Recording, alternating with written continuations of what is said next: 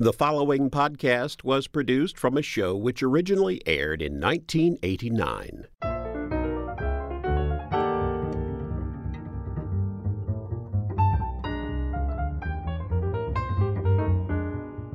Hi, I'm Marian McPartland.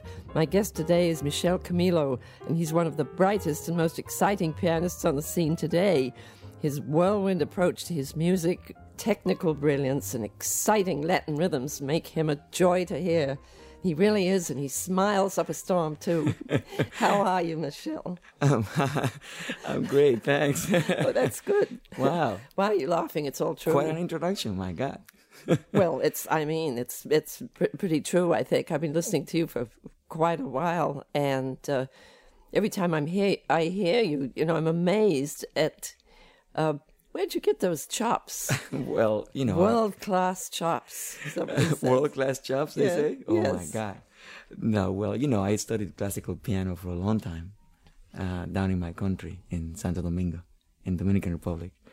And um, I, I was a classical pianist for a long time, and then I decided, is that how you started? I mean, you started uh, classical piano and you didn't play any jazz as a no, kid. No, not really. I didn't play. I heard my my uncle play some boogie woogie sometimes, but in reality, I didn't know what jazz was about until I heard Art Tatum on the radio one day.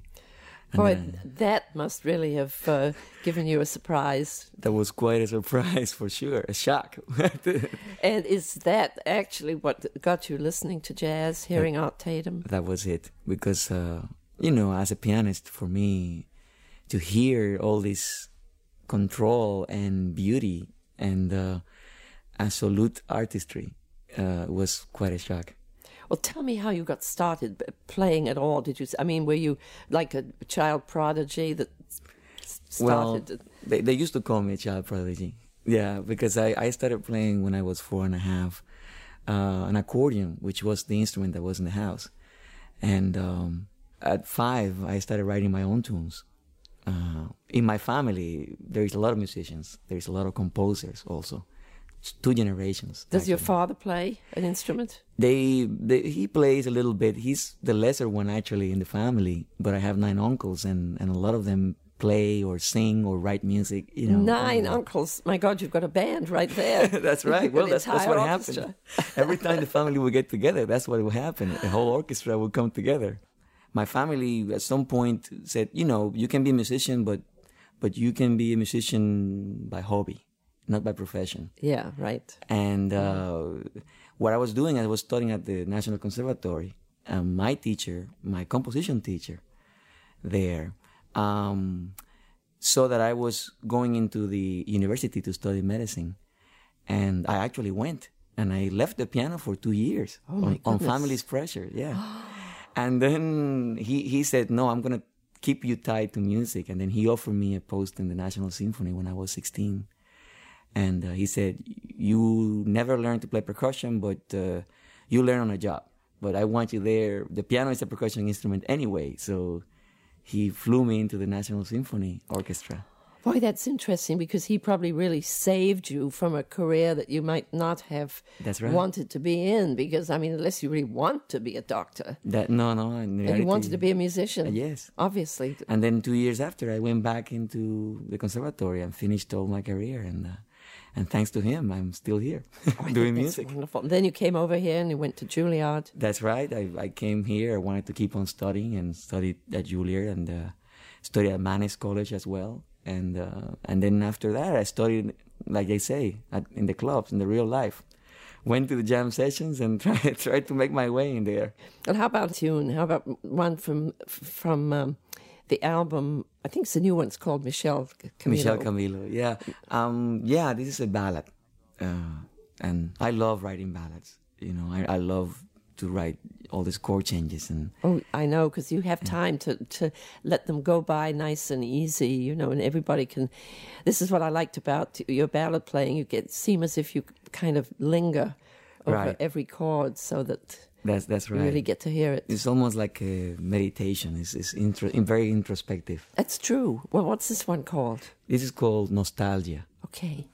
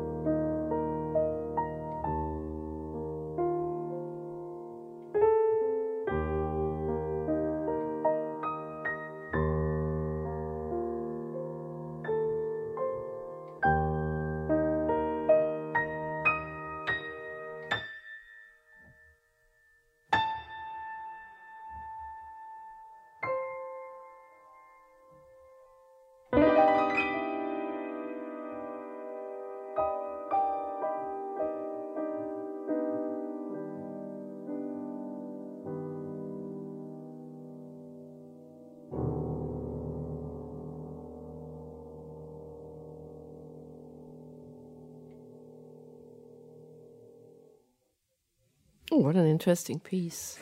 and the ending with the, the, what did you do? You you held the chord Right. and then you played over it. right. It's a lovely effect. It's sort of like a blurring, like you think of a, a painting, something where the colors are all running into each other. that's what it is. I I try to picture a nostalgic feeling for it, and that's how I try to express it. Well, you certainly certainly do. As a lot of emotion goes into that. Uh, now, you have your own trio? Do you do all the arranging? Yes, I, I do all the arranging and most of the composition as well. And um, the way I arrange for my trio is like a mini orchestra. They have to be able to read, and at the same time, they have to be able to feel free enough to improvise and, and create together with what's going on. What I do is I write the orchestration as far as the melody is concerned. But then once we are in, into the solo territory, it's free for all. Each one on their own. yeah, each one on their own, and, and open your ears, and then just open your heart as well. This whole afternoon has been so much fun, and it's not over yet because you and I, Michelle, are going to we're going to cook up a cook up a nice blues just to wind things up. Well, yes, you never know.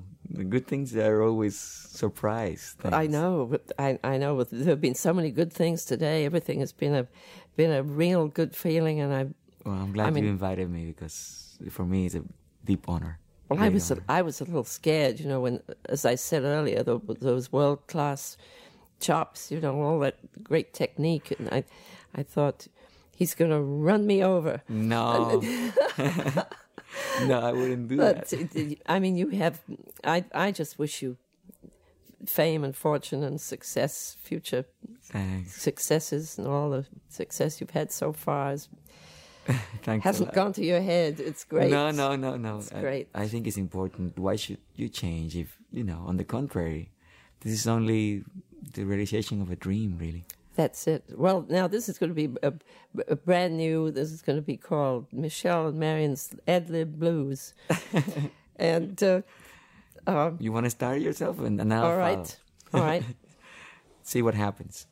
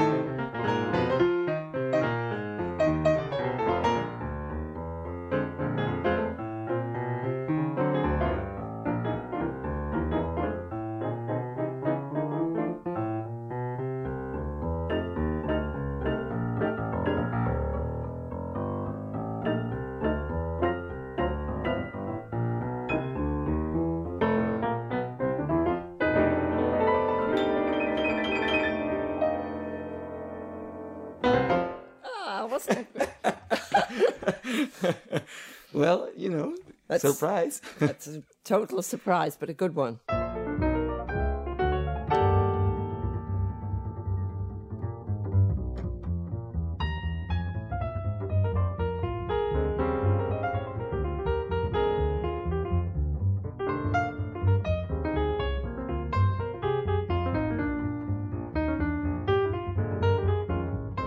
To hear the full Piano Jazz broadcast, tune in to your NPR station or stream the program online at pianojazz.npr.org. Piano Jazz is a production of South Carolina Public Radio.